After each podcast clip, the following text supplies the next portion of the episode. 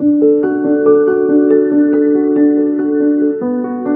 everyone, and welcome to another episode of the Notes from Library podcast. As always, I'm your host, Emma, and today we are talking about Heart Shaped Stones by C.T. Ortega. Now, I was sent an arc of the book. He actually reached out to me and he sent me one, which I was really thankful for, and so I wanted to talk about it. First thing I'll do is I'll read my good reads review because I'm trying to be more active on there, guys. Like, look at me, I'm being a real book reviewer. I have a whopping 17 reviews on there.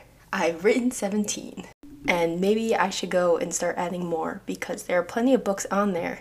I have a lot to say about, even books I've said on this show. But I just didn't write reviews on Goodreads for it. I don't know what made me start being like I should start doing Goodreads, but I think I started a couple weeks ago, and so I started doing them. So yeah, I started going like a little bit like okay, maybe I have some for this, maybe some of that, and now I feel like I have to do them and go back because I mean I don't know, maybe I could be like Jack Edwards or something and get a ton of followers on Goodreads. Who knows? So the first thing I said in my Goodreads review was I love stories that are character driven and that are centered around the personal odysseys of characters. This book thrived in its characters. Lev, Liam, and Danny each had their own journey that overlapped with one another, and the end of the three of them, I loved Liam the most. He was young and naive at times, but also wore, but also was a rock for his mother and the reason for her to strive to be a good person and ruler, while also giving Lev a positive look on life and someone who Lev can protect, being no one had defended him during his previous life. Watching Lev go from someone who doesn't know who he is to finding his own way in life was a pleasant story. The topics of grief, love, religion, and what it takes to be a good person were all woven through the story to create a good balance. I found the moments of them talking about faith to be the most interesting, and I wish those parts were talked about more because I think it would have also lent a hand to the magical slash fantastical elements that I felt were lacking in some areas because they weren't built up as much as other fantasy books. I think more backstory and lore would help with the fantasy side of the novel.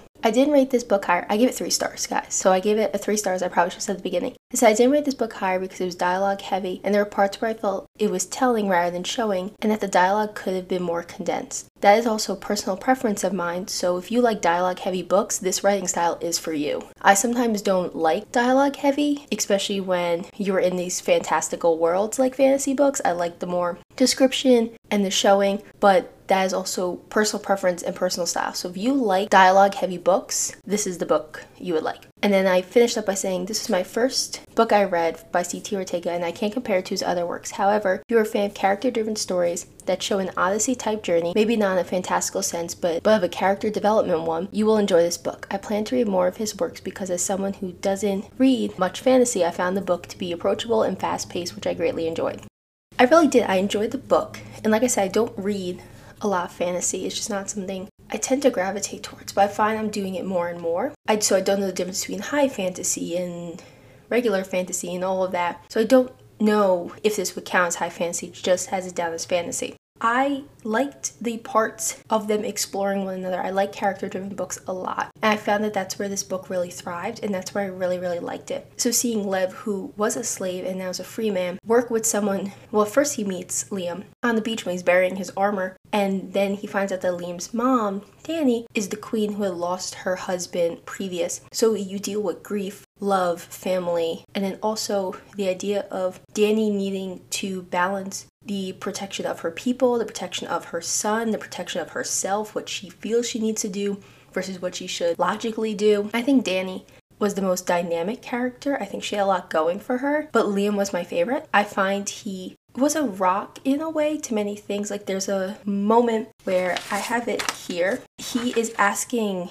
Lev if he can read. And you don't think about moments like that in sometimes the overall, but like a little detail like that with him turning to that and Lev being like, No, I can't. I was never taught. It reminds you just how much Lev suffered both mentally, physically, intellectually, all this when he was a slave. He talked about being worked to exhaustion. He talked about being punished. He talked about beatings. But you never thought about something like he can't read. For example, if he's at a market trying to buy something, if he can't read what it is, how can he be able to buy food for himself sometimes if he can't read what he needs to get? So it was a moment like that where I'm like, wow, that adds like a whole nother level to this for Lev that can't do something that a lot of us take for granted. Think about it, like this is a book podcast. I read. You guys read. We talk about reading. So when I read books, I'm faced with a character that can't read, it really reminds me of the privileges to be able to read and to have that education and be able to have books and to be able to communicate through writing. And I don't think a moment like that would have happened if it wasn't for Liam. So he kind of reminds us of things and he's innocent and naive because there's also like other moments where he's playing tag with Lev or he's playing hide and seek or stuff like that and you remind like there's also a kid going on this adventure and Lev doesn't try to replace Danny's husband or Liam's father, but I can see him starting to become a father type figure for Liam. I think it kind of was sweet because I don't know when Lev went into slavery, but clearly he had no one protecting him or defending him or watching out for him. And now he's doing that for Liam. He's watching out for him. He's making sure he doesn't get hurt. He's making sure he's protected. For moments like that, Liam then turning and being like, Oh, Lev, I can teach you how to read and he starts reading to Lev. So you have this father son dynamic, but also kind of showing you that Liam and Danny don't think of Lev as who he was. Lev starts his story as a slave. He just got he just became free. So he's bearing his armor, and that's when we meet Liam and Danny. So they know he's a slave. He tells them that, but they don't treat him like that, especially Liam. He sees him as an equal, which I think if Lev didn't run into Liam and then run into Danny because he ran into Liam, I don't think he would have been able to have this journey because I don't know if other people would have respected him or given him the shot that they did. So it kind of shows just how this little kid kind of started the whole book. Like he really pushed that forward. I really liked that. Liam was definitely my favorite. Danny I think was the most dynamic. Lev had the most growth. And you have him that he doesn't know he doesn't know what he wants to do or anything because he doesn't have like he never had those opportunities beforehand. And what do you do when everything about your life was controlled so harshly? And now you're like, okay, I don't have that anymore. What do I do now? Like, where do I go? What do I do? How do I communicate with people? Like, all of this. But Lev talks a lot about hope and faith, and I liked those parts of the book, and I wish they were maybe explored a little bit more, but that's also, again, personal preference for me. I enjoy it. Because way at the beginning of the book, he is talking with Danny, and Danny says, I adore sunrises and sunsets, she announced, bringing Lev back to reality. Which do you prefer?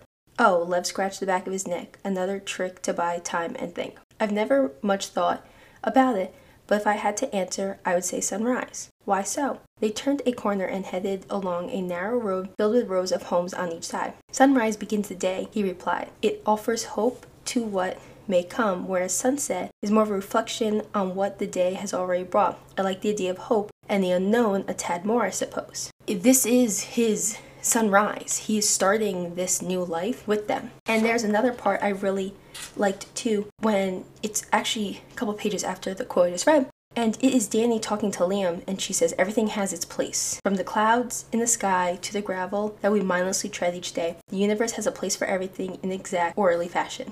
So the constant notion of where do we fit in? Because Danny and Liam know exactly where they fit in. She's the queen, Liam is her son. But Lev doesn't know where he fits in. Especially being now he's been welcomed into this dynamic and he doesn't know what boundaries he it has. Like he doesn't know what he's allowed to do.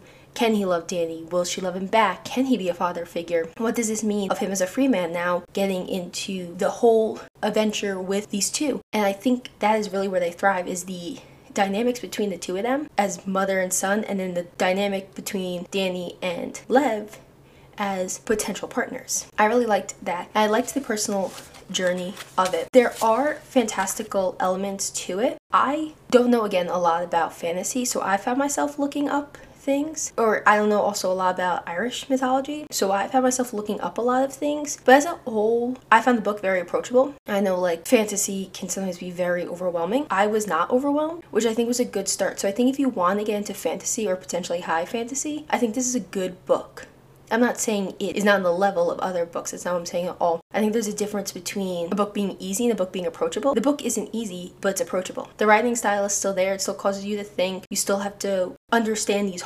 topics, these very intense topics that are brought up in the book, but it's very approachable. So I didn't have to, like, if you read Tolkien, which I haven't read in years, I remember looking up a lot of things and having to watch interviews or podcast analysis to understand what was happening or what these things were they were talking about in the book. Same with other high fantasy series I've heard other people talk about that it's very hard or the book is very thick or there's a lot of vocabulary you need to learn. This I thought was very approachable.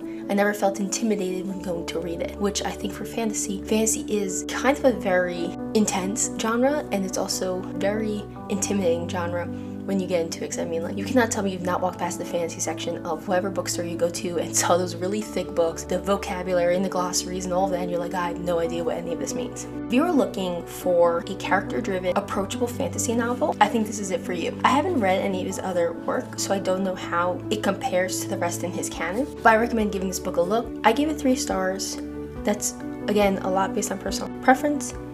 You might know more about fantasy, you might like the writing style a little bit more, but I recommend checking it out. And as always, we should be supporting independent authors because they are really putting in a lot of work. Not saying traditionally published authors aren't, but seeing how hard, especially being I've been interacting a lot more with them recently and getting to know a bunch of independent authors, seeing the amount of work that's going into their books, but the marketing, formatting, everything they're doing, the job of an entire team almost with themselves. So I recommend you checking out independent authors, and I'm going to talk more about them I know Friday I'm talking about another independent author with Sunshine and Blood by Roxy Randell. I'm excited to talk about that. To have another independent author we'll talk to. We've already reviewed, I think this is our third one, independent authors. So go support them. They're putting in a lot of work and they are really doing great things out there. You have to ignore the people that say independent authors are not good because they're lying to you. You gotta go find some good ones. That's all from this episode. Thank you so much for always supporting me and checking out the episodes. If you have any recommendations, please let me know. I'm always open to that one that you guys want me to talk about. Finding books, always open for that. But